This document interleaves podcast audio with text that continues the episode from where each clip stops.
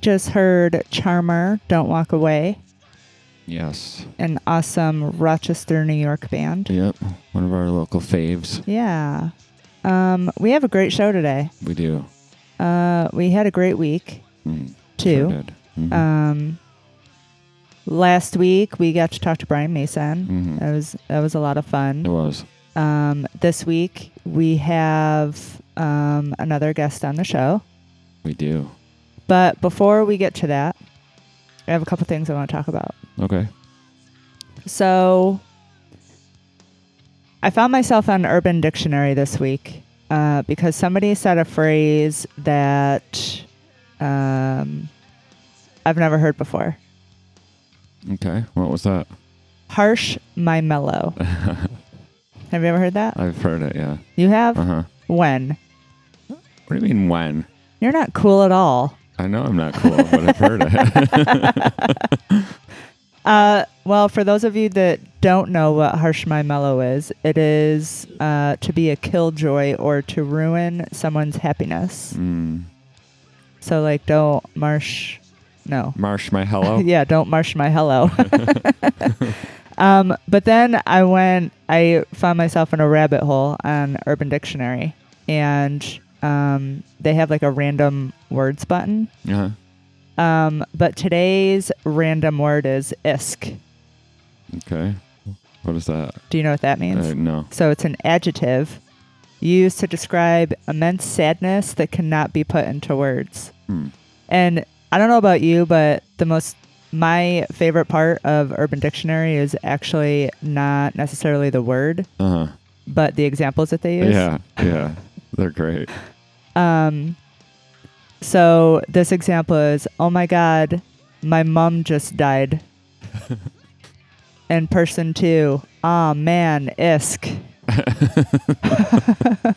Huh. So, um, if a friend's loved one dies, you now know how to respond. Okay. All right. I don't know if I'm gonna use that one though. Isk. Make it super extra awkward. Um, also, we were at the record archive this week. yes. We had to um, get Christmas presents. Yeah. Where else better to go than the record archive? Right. Um, and we had to get our tickets to um, a very special birthday party that we attended this weekend. That's right. We could talk about that in a minute. Yes. Um, but I had the pleasure of talking to Stormy for um, a couple minutes, not very long because she was working. Um, and you had the opportunity to talk to Lon for a couple minutes. Yeah. Um, I love Stormy. Well, I love Lon too, but you talked to Lon. Yeah. I talked to Stormy. Yeah. Um, They're both great. yeah, but I am now on a mission. So we had a joke, right, Uh-huh. Stormy and I, because I told her that I carry pepper spray because I'm scared of the deer around here. Because they like get really close to you, like they're peopleized, Yeah. like they're used to being around people. I think. um, so uh, I went from being scared of like bums approaching us Right. to deer approaching us. Yeah. We remember all the times we would walk home from shows and there'd be shootings, like literally the route we by would our take head. home. Yes. Yeah. And now it's now and Mark James is always like, "Man, did you guys get home okay? There was a shooting on your way home." Yeah, right. and now there's like I think we're not we're not in the country, but there's it seems like It's there's different. more yeah, there's more deer around here. There's more people. animals and wildlife for Uh-huh, sure. Uh-huh. Less bullets. All right, let's get to the good stuff here. All right. We are going to be talking today to Alan Tecchio, who has been around forever. He's been in Hades, Watchtower, Nonfiction, Seven Witches. Mm, Mike LePond, Silent Assassins, Yeah, yeah. Just tons of bands. Power, all kinds of stuff. Yeah, yep.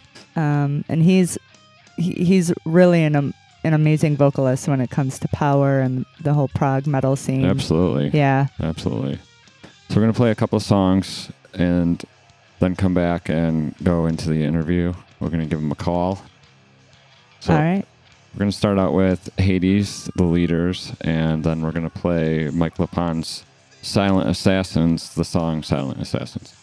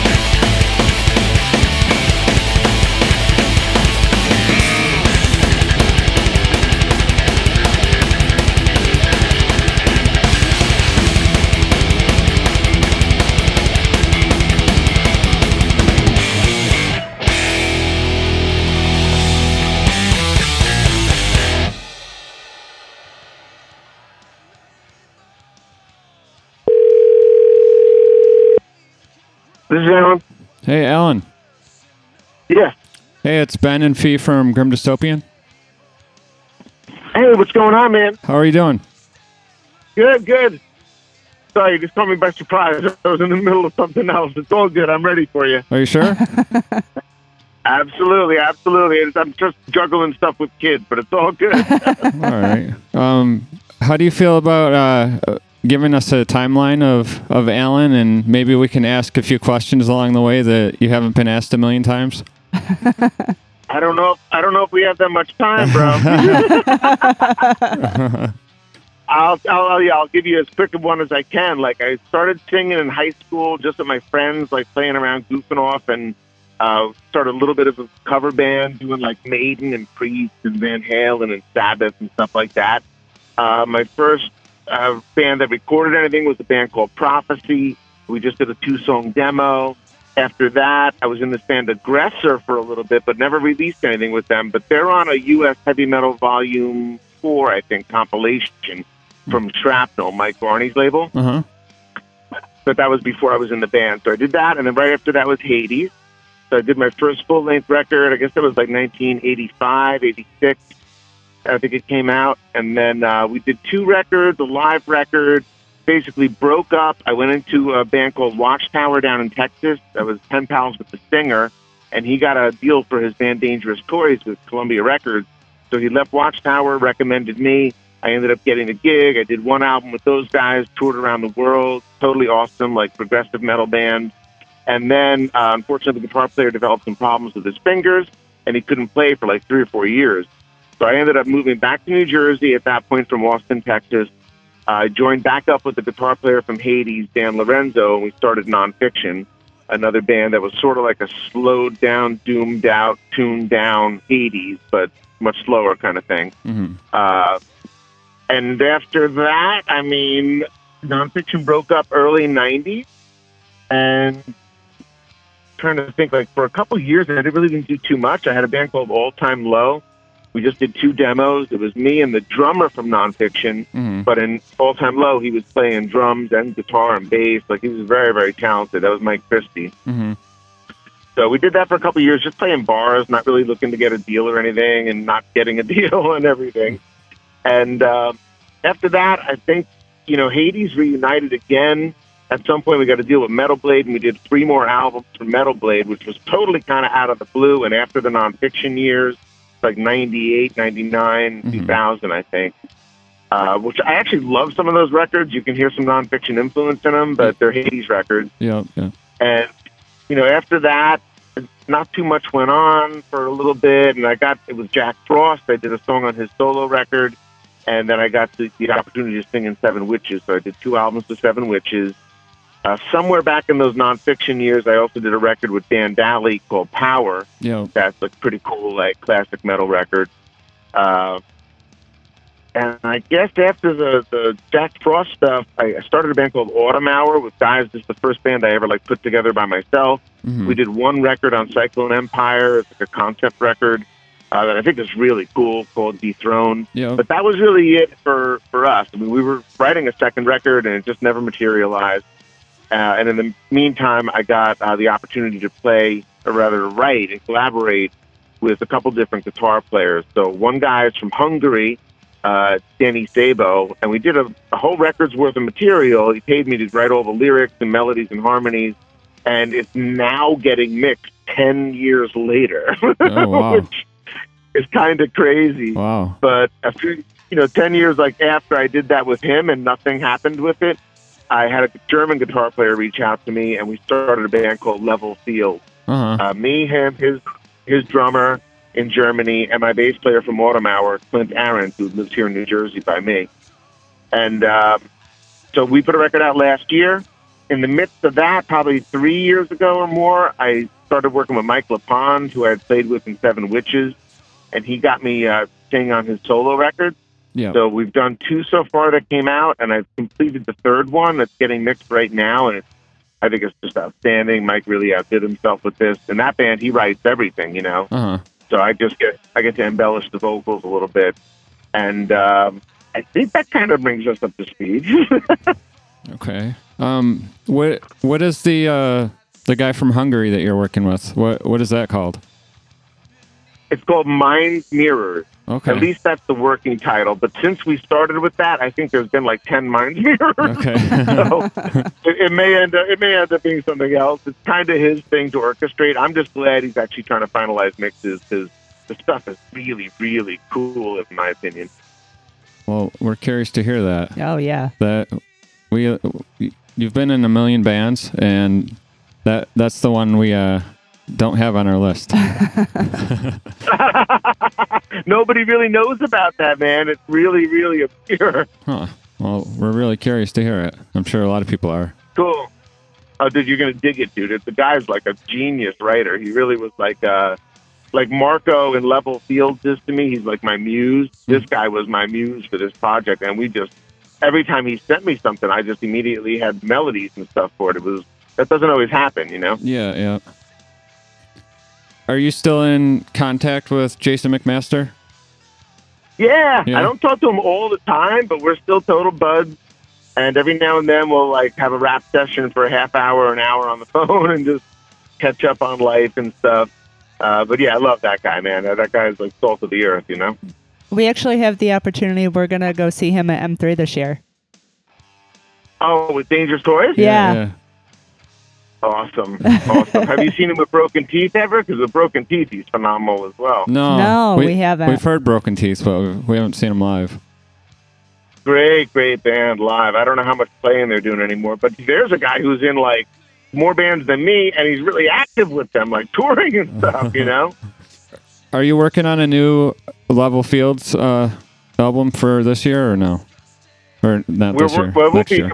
Yeah, it won't be this year for sure, but we're we are. I- Uh-huh. We covered a Cure song, uh, a song by the band The Cure called "Same Deep Water as You." We did a cover of that. That's in the mix stage. We haven't gotten a final mix on it yet, and we've got about I would say eight songs in various stages of build. So some of them are totally buttoned up and done, uh, and other ones are like you know early stages. Mm. I think I read that you are a fan of New Wave. I was originally a huge fan and still am to this Yeah. day, but before I was into metal, that was my thing, like for sure. Yeah. Like the Smiths and Cure and stuff like Oh that. Oh my god, Lo- love the Smiths, one of my favorites. The Cure is probably my all-time favorite. Psychedelic Furs, uh, Pet Shop Boys, you Mhm. name it. You, I think you covered a Eurythmic song on. I can't remember what it was on. Was it? uh it's on the Autumn Hour record. It's Okay. on the Autumn Hour record. Yeah. Here comes the rain Yeah, again. Yeah, yeah. That was a really cool version. And Seven Witches, we covered Flesh for Fantasy by Billy Idol. Oh, cool. And with the Minds Mirrors project, we cover In Your Room by Depeche Mode, Oh. and that is a So That is cool. a really sick cover. That is a real, I gotta say so, man. It was really cool because it's sort of the same, but not and way heavier. You know? Oh, that's cool. We'll have to check that out. Yeah, oh yeah. Yeah, I love giving, you know, props to bands like that. Yeah. Yeah, yeah. So Level Fields, let's talk about that for a second because I think is that the first band that you have been in that you're recording remotely, right? Because you're guitarist and drummers in Germany for that band. The first thing I did remotely like that was the Minds Mirror stuff, which I know you, you didn't know about, so it's not your fault. that was the that's where I that's where I learned how to do that stuff. Like Danny Sabo, the guitar player, like highly encouraged me and helped me to be comfortable recording at home by myself. I was really afraid to do it. I mean, it's hard to be the engineer and the artist. You know, it's like you got to wear these two hats simultaneously, and Yeah. it's like a little bit of a learning curve. So he was super instrumental in getting me to do that, and that was really the first virtual thing I ever did. Um, but then, you know, that led me into the level field thing, and it was like, you know, it was great. I mean, it started with one song where he just paid me to write to the song that he thought was very nonfiction-y because he was a big nonfiction fan. And I, I did that. And I was like, cool. And he goes, hey, look, can we do another song? And I'm like, ah, I don't know, you know. and the, the second song was way better than the first one. And I was like, okay, let's do the second song. and that led us to the third and the fourth and the rest. And, you know, we, before you knew it, we had a whole record together. But it did take a few years for sure, you know. Yeah. Is the feel different in the band doing it remotely like that, or is it the same? You know, I mean, I can't say because I've never been in a live room with them, which I think would be rocking and awesome. And a shame that I haven't been able to do that. But to me, like, I get into that mode, you know, like, when I'm creating and tracking, and I'm just, I don't know, I find this zone, and I'm fine doing it. Like, it's not like I'm missing something. I'm I'm there with the music, and if the music sounds great in my headphones, that's kind of all that matters. Yeah, yeah, that's cool. I read that you were talking in another interview. You were talking about uh, um, taking vocal lessons, and Yep. you had mentioned a few different coaches, and I think you you said that some of them had a neg- negative impact on you. Can you kind of? Uh, you didn't really go into detail on that. I was wondering what kind of what happened with that. Um, there was one guy. Well, there was one wacky woman who actually I went to who lives in the town that I'm pulling into right now in my car. Uh, ironically enough, she would like sit on my stomach, like make me lay on the floor, Oh wow! sit on my stomach, and, and and breathe like and push my diaphragm to like lift her off the ground. And it was a little too weird and sexual. right? And I was young, you know, I was young, and I was like, "This is bizarre." So she kind of freaked me out, and I stopped going. I wouldn't say that was a negative impact, but it was It was definitely an impact, you know. yeah. And um, anyway, the, the guy that I think I was referring to, I know that I was actually, was some famous dude who taught like lessons to. Trying to think who was it? Sebastian Bach and Bon Jovi and like all these big guys. This is better in the nonfiction years when we were managed by uh, SST and Weehawk, and and they had these connections to these, you know, supposed big, you know, trainers and whatnot with who trained the stars, you know Yeah. and and the guy was not cheap, man. He was like stupid expensive, and they, of course they paid for it, but it comes off the back end by us. We're paying, for Right, it, you right. know? Yeah. And it was, a, I remember it being a lot of money, and I'm like, I don't know if this is really worth it. Like I'm saying okay, I probably need some help with pitch, but I'm breathing okay. Like I'm, I've got a lot of the elements down, but there's the things I know I need to work on. We weren't working on. He was trying to completely reform how I sang and change the way I did it, and it just was not. I wasn't feeling it. So it started to make me sing differently, and my voice kind of sounded a little weird, and I, I just was like, I can't go to this guy anymore. like just, something's happening that I'm not digging, and that was really all that there was to that story. Hmm. So he, he didn't do any permanent damage. no, no, no. he was good. just he was reforming how I sang, and Hmm. I just didn't like how it was sounding. I didn't like how it felt. because it just got to feel really natural Yeah. to Yeah. sing, you know, well. It's got to really feel like you know it's what you sh- your body should be doing. you know, Right. Right. I felt like I was forcing something and doing it the opposite, or, or just different in a bad way. Right. Do you do you like as a musician um, performing at festivals? I like the festivals. I mean, I think I like the smaller clubs a bit more because it's more intimate. Yeah. You can like get sweaty with everybody and touch everybody's hands and stuff. But festivals, there's always those big barriers. Right. Right. But the festivals, you get to reach a ton more people, which is kind of cool because there might be people there that don't really know you and, and might get turned on to you. You know. Yeah. Absolutely.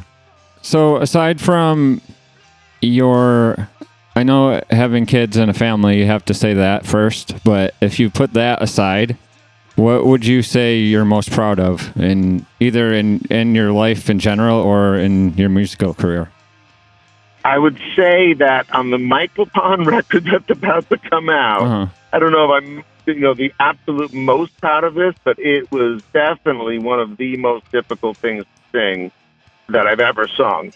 And um, it's a song called "The Telltale Heart." Oh, cool. So that'll be, I guess that'll be out like in spring or sometime next year. I'm guessing.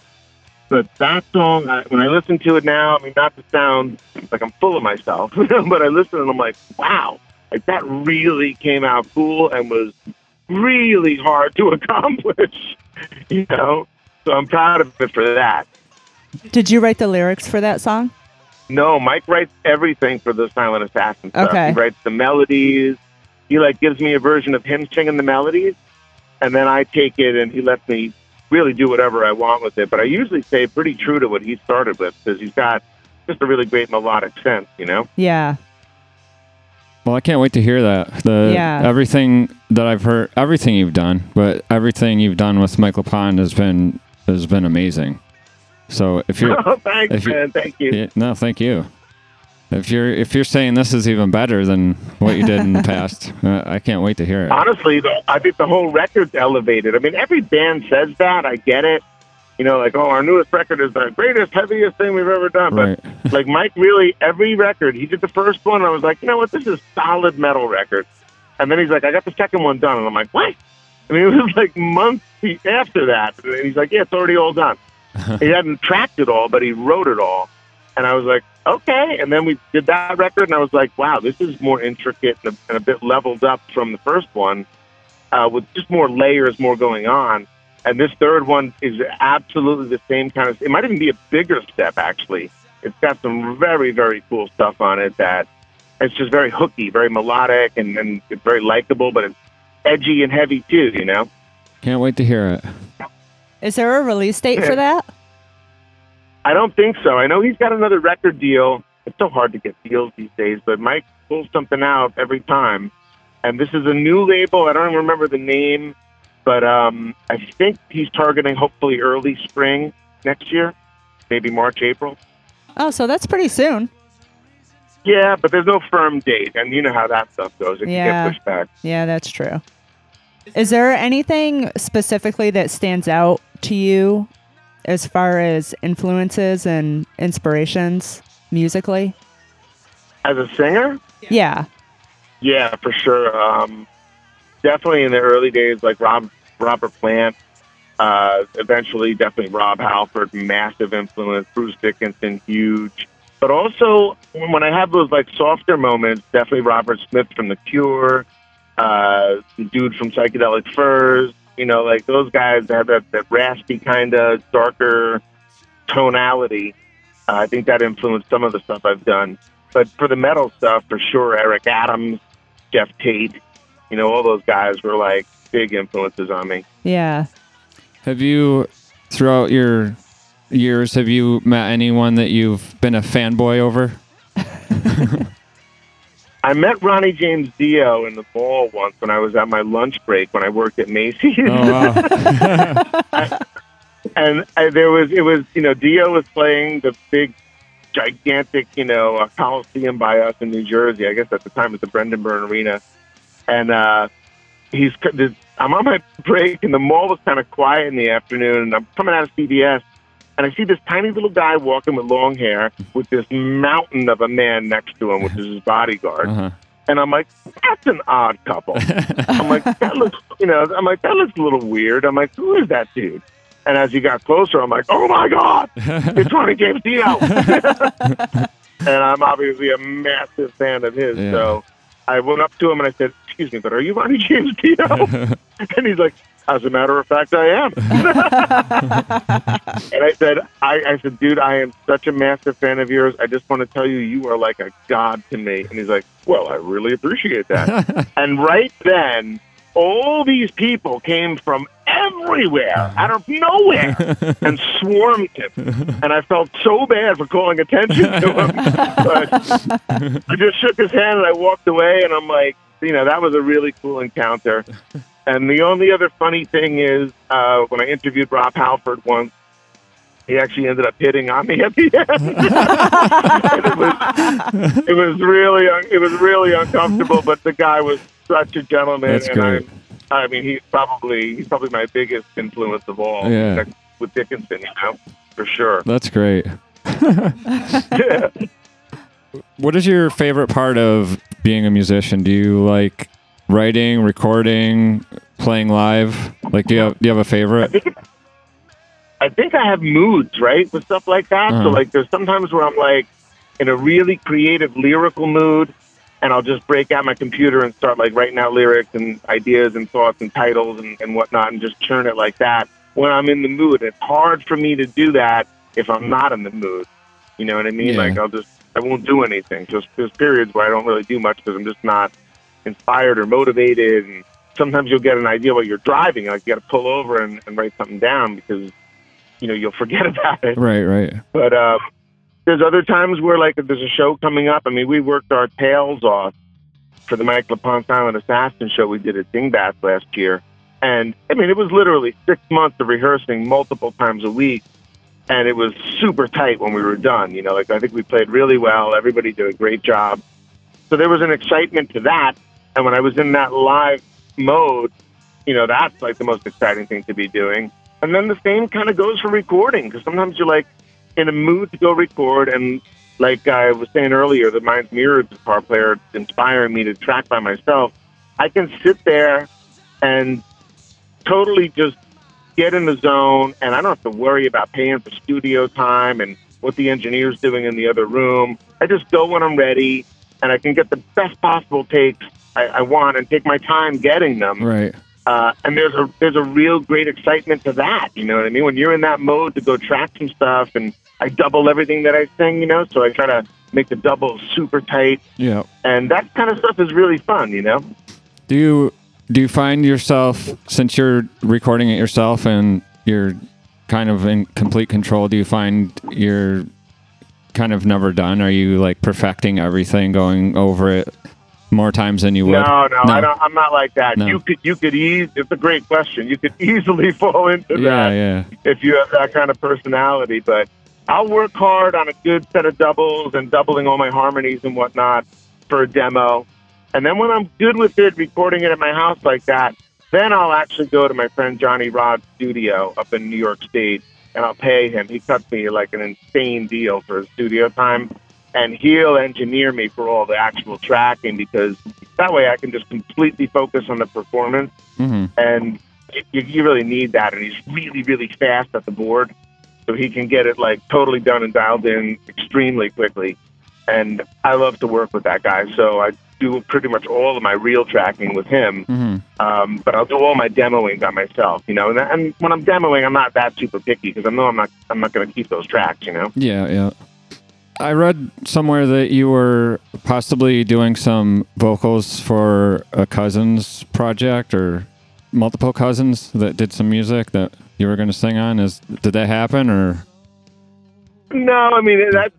I can't believe you read that somewhere. That's wild. um, literally, my one cousin plays in an Alice in Chains acoustic uh, tribute band, Mhm. and he has another band that does all classic rock covers. And he's very new to the game of playing live. Like he's only been playing the past maybe four or five years Uh-huh. out, and and but practicing at home like his whole life and trying to like step it up to that level. And now he's. It's so funny because I can live vicariously through him. Yeah. I don't want to be in these bars and clubs getting paid at two in the morning anymore Right, right. but he he loves it because he's never done it, and it's it's very cute. It's very cool. I I, I live vicariously, like I said, through him on it. yeah. But he had some stuff. I haven't really done anything with him that he wrote original, but we have an older cousin together, and he had written a song. Uh, he's like a he's probably ten or more years older than me, right? So he's in his sixties. And great guy, and he's more of like on a hippie vibe than like the metal vibe uh-huh. and he wrote a kind of a, an acoustic song about you know the world and whatnot and he sent me the lyrics and he's like here's here's my idea of what i'd like the vocals to do what do you think and so i did take the time to go and track that uh, just in my home studio and we played it at his house at a, like a cousin's family reunion Uh-huh. And that's really all that ever happened with that So you've been in the business for over 30 years now, right? yeah i'm sure it Uh, feels like more than 50 what with with all the knowledge that you've gained over the years, what would you tell uh 17 or 18 year old Alan if you could go back in time and and say, you know, Oh, such a hard question, man. like, because I don't have any regrets, Mhm. but I do think I could have made some better decisions. I mean, even the stupidest little things, like when Anthrax was auditioning singers, I was like, I'm loyal to Hades. I'm never leaving Hades. And I never even went for the stupid audition. Oh, wow. I probably could have nailed that. yeah. Uh, yeah. Yeah. But, I mean, that's pre Joey Belladonna. You know what I mean? That was like the early, early, right after Neil Turbin was out. Uh-huh. uh-huh. But you know, I guess I have some regrets like that. But what would I tell myself? I'll probably just stay true to yourself, walk your own path, Mhm. uh, be resilient. You know, be a rugged, you know, individualist, and you know, the, the kind of stuff that's kind of guided me through my life as it is. I don't know that I have any new wisdom for myself, or that I wouldn't want myself to learn those lessons the way I learned. Yeah. You know what I mean? That made you who you are now, right? Exactly. Yeah. Exactly. Essentially, that's that's the case. Do you think uh, musically is that a regret, a big regret of yours for not trying out for Anthrax? Nah, not a big regret. No. And it's funny. I did post it in an interview once before, and uh, people wrote, people were posting on there. They're like, "Don't worry, they would have screwed you over like they did Bush." and I'm actually and I'm friends with John Bush, so I was like, you know, I love Joey Belladonna. I love his voice, and I love that. That was like magical. What was going on with that band back in the early days? yeah, You know yeah, just having that kind of voice with that kind of music, like it was so different than, you know, the other contemporaries like Exodus and Slayer and Metallica. And it was just really, I don't know, it was inspirational for me. He, he's another guy that definitely influenced me, you know, mm, but I didn't know who he was when I was a young kid. right, right. did, you know, he wasn't, he wasn't an Anthrax yet, but I don't, I don't, I don't sit around at night thinking, shit, I should have done that. I, I definitely, don't, I definitely don't do that, but Well, that's good. you know, I th- if, if I had to have a regret, that probably is one because why didn't I do that? That was like kind of stupid. yeah. well, you were loyal to Hades, right? True enough, but they weren't really loyal to me in the end. Well, you made a lot of great music. yeah. I appreciate that, man, and I have no regrets with the Hades stuff. I mean, it might have ended a little weird, but you know, it's uh, it's all good in the end of the day.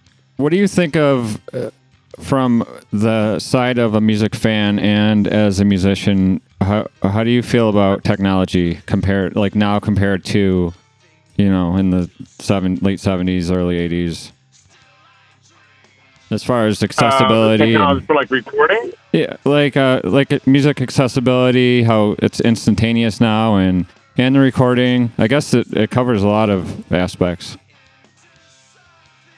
It's Um, it's more convenient now, right? it, it's a lot easier in many ways, Mhm. for sure. Uh, obviously, for the bands and on the music side, it's a lot less profitable. Yeah. You know what I mean? Yeah. They can't really they can't really make money because they have to tour constantly and sell merch and Right. you know it's it's a very different thing. Nobody buys CDs anymore. You know what I mean? Right. Right. We do. Yeah. Um, yeah. yeah, listen, so do I. So do I. I'm into it. And Even like the vinyl stuff that's resurging now, I think it's totally awesome. Yeah. Definitely. But you know, it's it's not uh it's not like the old days, obviously. Yeah. And people have to adapt and morph to that. For me, like the music is such a part time thing that I'm not really stressing on that stuff. yeah. But for my friends that still play and that's how they make their money, you know, they gotta be like aggressive with the ticket prices and the shirt's gotta cost fifty dollars. You know, and it's like Yeah. you look at it as a fan and you're like, oh my god, this sucks. But you understand if you're a real fan that you kind of got to do that and spend that bread because that's the only way the band's getting anything. You know? Right. I know personally I like how I mean how instantaneous music can be now. If you just think of something you go online and get it or listen to it or whatever, but um I think that a lot's been lost with that technology. Like you don't me personally, I don't really get to know the bands and music as as like intimately as I used to. Right, The- right. the I hear artwork that. and- I hear that. You know everything they put into the the album or whatever you know reading the liner notes and all that stuff I just it's kind of gone now I know. Look, I love the fact that when I hear a song, I'm like, oh, what's that song? And I can figure out what it is right away by playing it, you know, to the computer, and it tells me what it is. right Uh, like shazam you know, I could go on YouTube and be like, hey, play this song, or I could say, hey, Alexa, play this, and things just happen.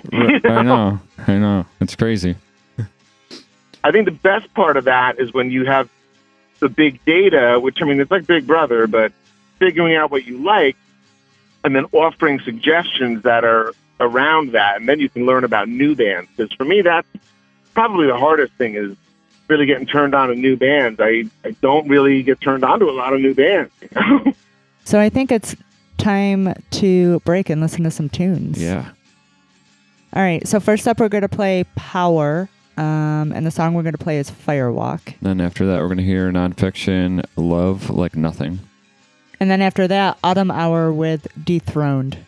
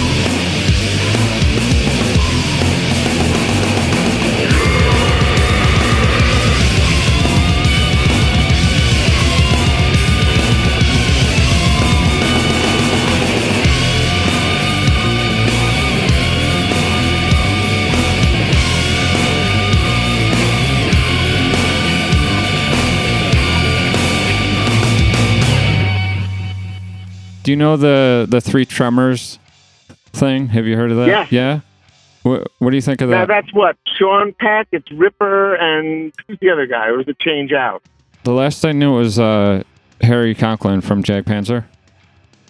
Yes, yes, yes. Who, by the way, I didn't have any idea how great that dude was until we played in Europe with him with Jag Panzer. I played with um, Mike LePond's original band, Heathens Rage. We played the Keep It True Festival a few years ago. Uh-huh. And Jag Panzer played, and I was blown away by that dude. I mean, he's he's got that Dickinson vibe, but what a voice, man! And he projects like crazy. Yeah, he's good. I don't know the Sean Peck guy too much, and Ripper, I think, is you know just obviously phenomenal. Yeah. Sean was from Cage, right? I think. Sean Peck. But oh, I think so. Yeah. I don't even know, but I've heard him sing on some stuff, and he's got a great voice. I mean, clearly, hanging with those guys, you got to have chops. Would Would you ever consider doing anything like that? Oh, I would love to do something like that. We would love for you to do something like that. absolutely. That would be sick. I would totally do that, man. I mean, I played one thing I didn't mention, I guess, was a cover band I had a few years ago. I, we're still, I guess, able to play, but we never really do anymore. And that's with Jack Frost, uh, Charlie. Charlie's in that band Angel now, Uh huh. so he's pretty busy. He's pretty busy with Angel, but Charlie on keyboards. Uh, we've had different drummers, but Johnny Kelly from Type O Negative is our main guy, and Ronnie Lipnicki's played with us. Mike LePond plays bass. Like Uh-huh. it's all these friends from the metal scene. You know, they put this cover band together, and we had three singers. So it was me, this guy uh, Chandler, who's phenomenal, especially for the rock stuff. He just did a record with Michael Denner from Mercyful Fate. That's pretty cool. Is that And um, Denner's in, Inferno? Is that that or yeah, yeah, yeah, yeah, yeah, yeah. Yeah. He's the singer on Oh that. yeah, that's cool stuff. And yeah, no, great stuff, man. He's got a sick. I played a bunch of shows with that guy, but that's the point. Is there's three or four singers. So we had uh, Andre, this kid from Rhode Island, Franchuk, who's a phenomenal singer, uh, and Anthony, who was the singer in Seven Witches after me, Anthony Cross. hmm So for me, dude, if I gotta like not have to sing the entire set, that's a bonus. you know? Just saying you can really push. You know what I mean? When you got to carry the whole set, there's times where you got to really conserve your voice. You know what I mean? So you can make it to the end of the set and play the next night and the next night and the next night. And when you when you can get a break like that, I think that that's just huge. It it allows you to be a little more going for the throat on the parts that you are singing. You know? Yeah, Yeah. yeah, that makes sense. What is uh what is Alan outside of music? uh, former motorcycle safety instructor for a couple uh, universities here in New Jersey. I just quit that last year because just now my kids are at uh, the age of like 12 and 13 where I'm just running around chasing them every day Right. sports and whatnot. Oh, so you're a taxi driver.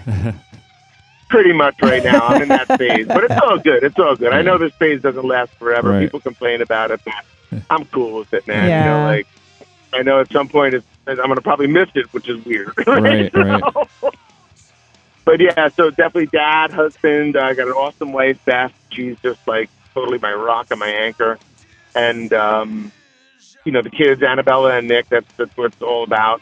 I'm selling restaurants as a real estate agent for my day job. So I'm like a real estate guy, but we only sell restaurants, taverns, Huh. and catering halls. Oh wow. So it's this little commercial, like a commercial niche. And I really dig it. It's challenging. It's freaking hard. Uh, you know, you don't have a steady paycheck, but you can really do pretty well with it. You just got to stay focused and keep working. So I like the ethic. I like kind of being my own boss in a sense with stuff like that. So that works for me. Mm.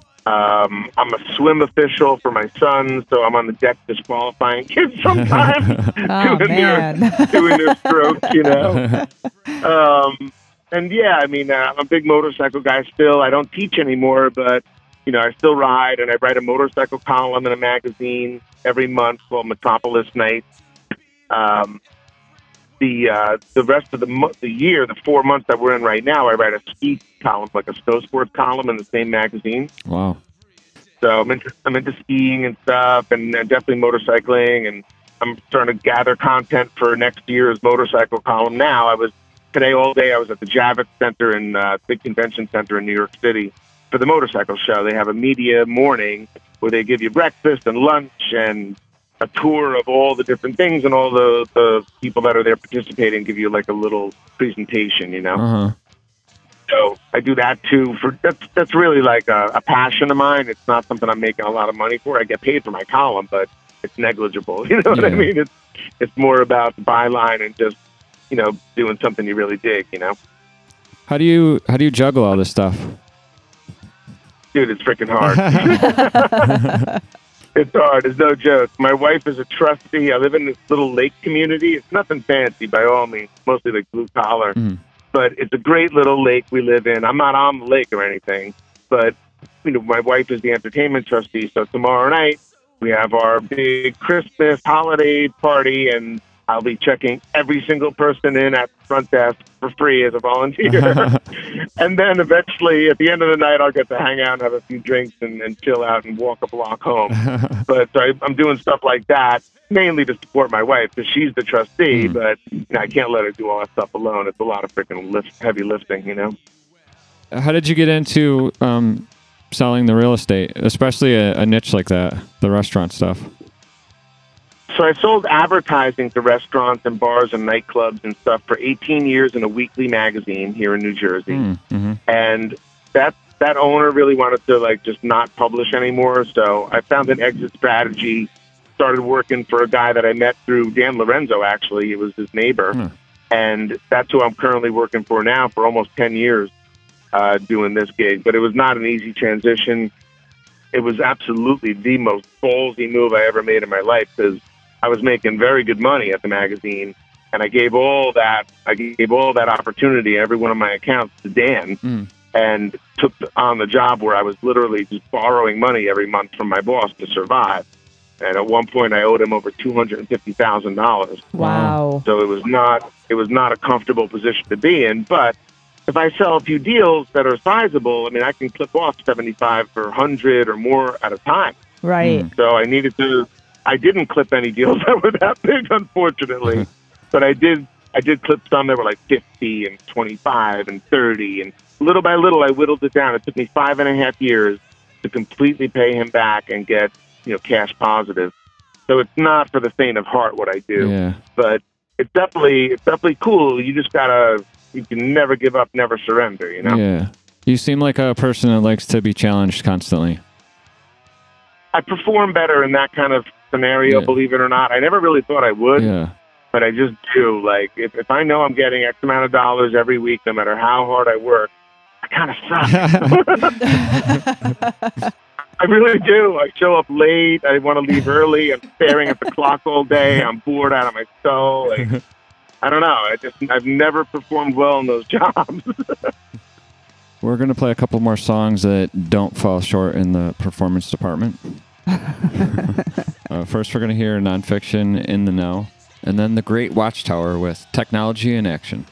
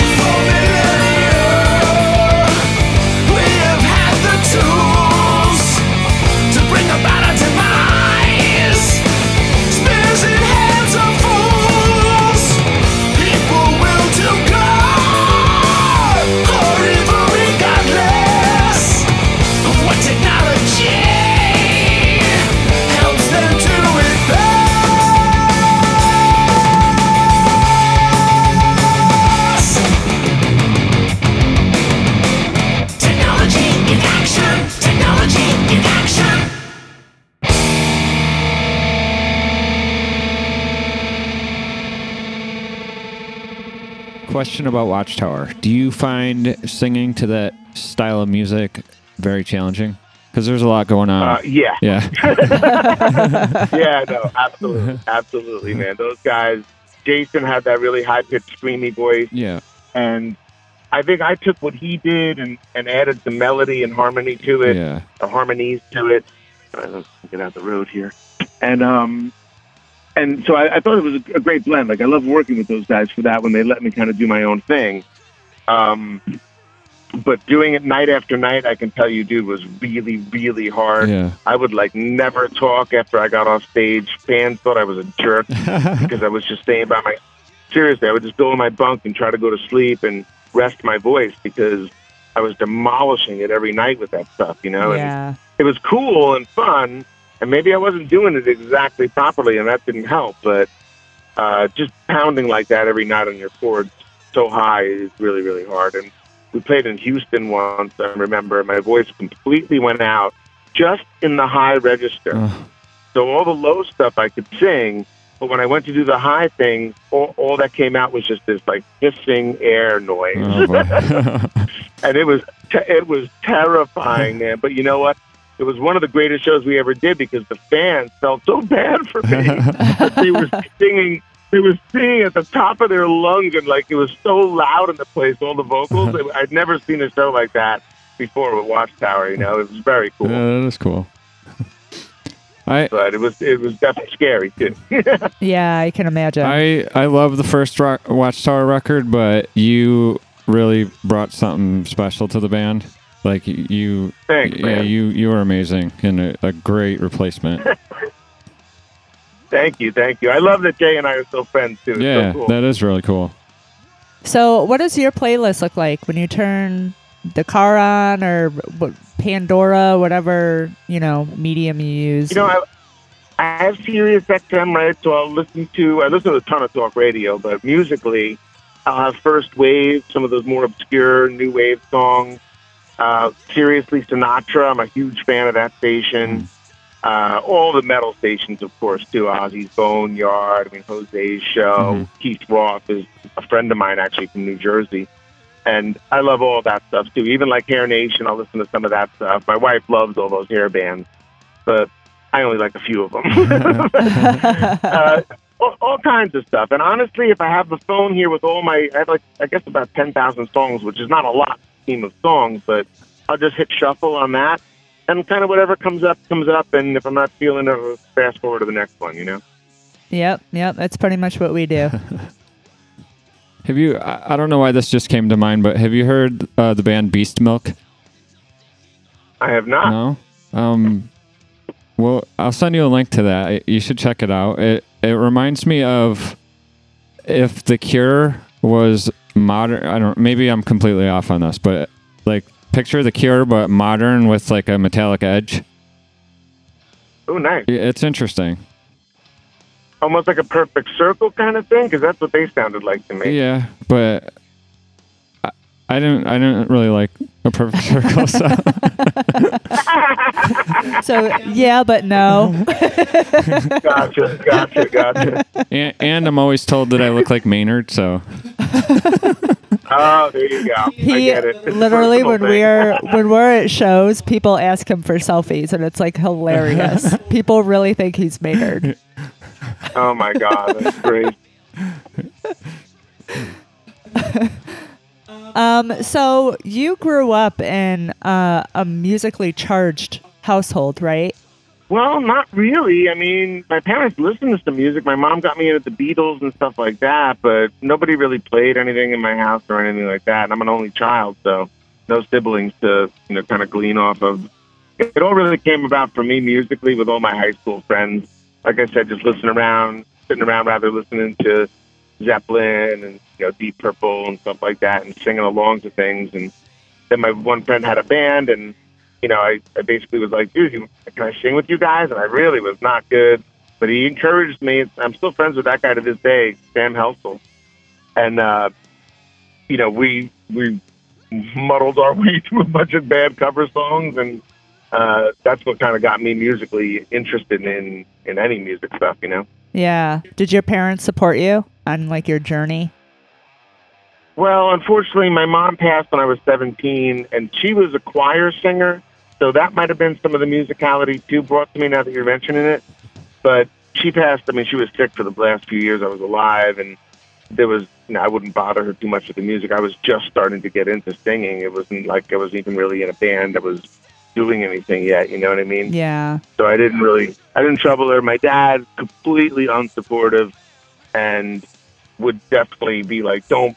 He was the reason I didn't really tell my mom much about it. He was like, "Don't tell your mom about that. It'll make her feel bad that you know that you're trying to become a singer in a band." Oh, I'm like, no. okay. so I never did that, and you know, look, I love my dad. He's still alive to this day. He's 91, but he still thinks I'm crazy for being in a band. you know? well, maybe you are, but you've done a lot of awesome Yeah, stuff. it's okay. we all got to have a little crazy in us. Do you do you have a gateway metal band that kind of led you down your path? Definitely Iron Maiden, I think. I mean, I had a friend, Rafi Agababian, who passed away from cancer, unfortunately, in 2005. He would hammer the metal for me at his house because he's like, that new wave stuff is bullshit, you know? like, you got to listen to the stuff. So he would play me like Hellbent for Leather and, you know, the first Ozzy record and and just we would just hang out and, and, and chill and listen to this stuff. And I finally was like, man, I'm just going to buy one of these without telling anybody one day. A number of the beasts had just come out, and I just bought it, and I was like, oh my god, this is like the greatest thing ever. Yeah, it still is. So that that record for sure, that record for sure, That's awesome. He sounds like a good friend. yeah, for sure. Yeah. Did you like what Bruce did in Samson? Uh, I actually did, Yeah. and I and I came to learn about all that stuff way after. Yeah. The, the Maiden stuff, you know what I mean? I went back and rediscovered that. Yeah. And there's some really cool Samson stuff that he did. Yeah. I mean, his voice was phenomenal back Yeah, then too. yeah, You know, yeah, definitely. So I think uh, we are we've kept you on long enough. All right, cool. Just Listen, guys, I really appreciate it, man. Let's- Your timing's perfect 'cause I'm just about to walk into a restaurant with my daughter. Okay. Oh, good, well, good. Well, thank you so much for taking the time to talk to us. You got it, guys. Have a great weekend. You too. you thanks. too. All right, Bye. bye. What a cool guy. Definitely. He has been so supportive Yeah. um, ever since we contacted him and asked him for an interview. Yeah. Uh, we've been working like behind the scenes with him to try and figure out like which bands to play and which songs to play because he's been in so many projects and Yeah. it's just it's been a lot of fun getting to know him. Yeah. I know we learned a lot along the way about him that we didn't Yeah. that we didn't know before. Yeah, really fun. Yeah. Okay, so before we close out, um, we have a couple shows noteworthy Hmm. coming up. Yes. Um, first of all, we have December Metal Meltdown Yes. with Highest Yes, Leviathan. that's tomorrow. uh, yeah, and we're super excited about it. So come hang out with Yep. us. Um, and then we have the Gutted Alive release party. Uh-huh. Um, that is December 13th at the Firehouse Saloon. That's right. Friday the 13th. Friday the 13th, yep. And they're going to be with Dissonant Seepage and Mass Casualties. Um, and actually, Gutted Alive that night will be doing two full sets. Mhm. They're going to be doing, um, obviously, the new album Yep. in its entirety. Yep. And then the second later set will be a mix of older stuff, um, and they claim with some super special guests. Looking forward to it. Yeah, I am too. Um, and then a week after that, Friday the 20th, Gates of Paradox release show at Photo City Improv with Fatal Curse, Kryst, and Gutted Alive. Can't wait for that one. We have a lot of Gutted Alive coming up in the month of December. Yeah. We got Christmas many times. many times over. Yeah. All right, let's play a couple tunes. It's like an advent calendar but with with, with concerts. Ow. Just hit my dude. All right, let's close out this episode. Alrighty. First we're gonna hear Level Fields with Disowned. And then we're going to go into nonfiction, sad, and done.